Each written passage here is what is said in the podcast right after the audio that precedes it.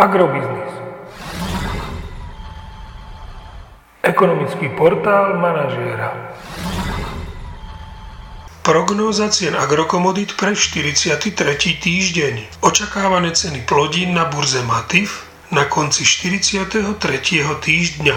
Pšenica 275 až 285 eur za tonu, kukurica 238 až 240 eur za tonu, repka 645 až 725 eur za tonu. Predpokladáme, že slovenské ceny jatočných ošípaných sa tento týždeň budú pohybovať v pásme 1,20 až 1,28 eur za kilogram jatočnej hmotnosti. Agromagazín zvyšuje odhad nákupných cien surového kravského mlieka na mesiac október o 30 centov za 100 kg, na november o 40 centov za 100 kg a na december až o 50 centov za 100 kg.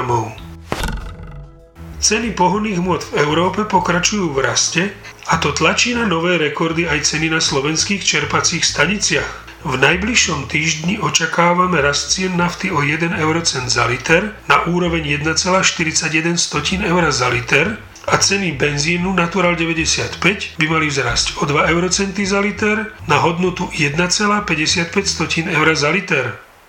Podrobnejšie informácie nájdete v aktuálnej prognóze na portáli Agrobiznis.